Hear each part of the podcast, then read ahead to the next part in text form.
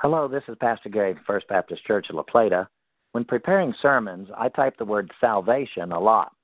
Oftentimes, I invert the first A and the L, spelling slavation instead. Slavation is not an actual word, but it sounds like one that means enslavement. It is interesting that by the switching of two adjacent letters, we go from the most wonderful experience of the universe, salvation, to one of the most horrendous. Salvation is by grace alone, through faith alone, in Christ alone. Slavation is everything else. Paul asks in Romans 6:15, quote, "Know ye not that to whom you yield yourselves servants to obey, his servants ye are to whom you obey?" In other words, those who habitually commit sin are servants or slaves to sin.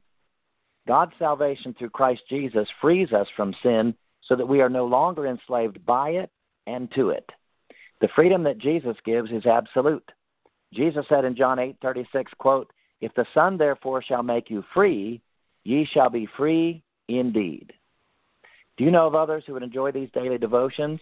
Please direct them to our church website homepage where they can click on podcast to learn how to begin receiving these free calls via their smartphones, tablets, or computers.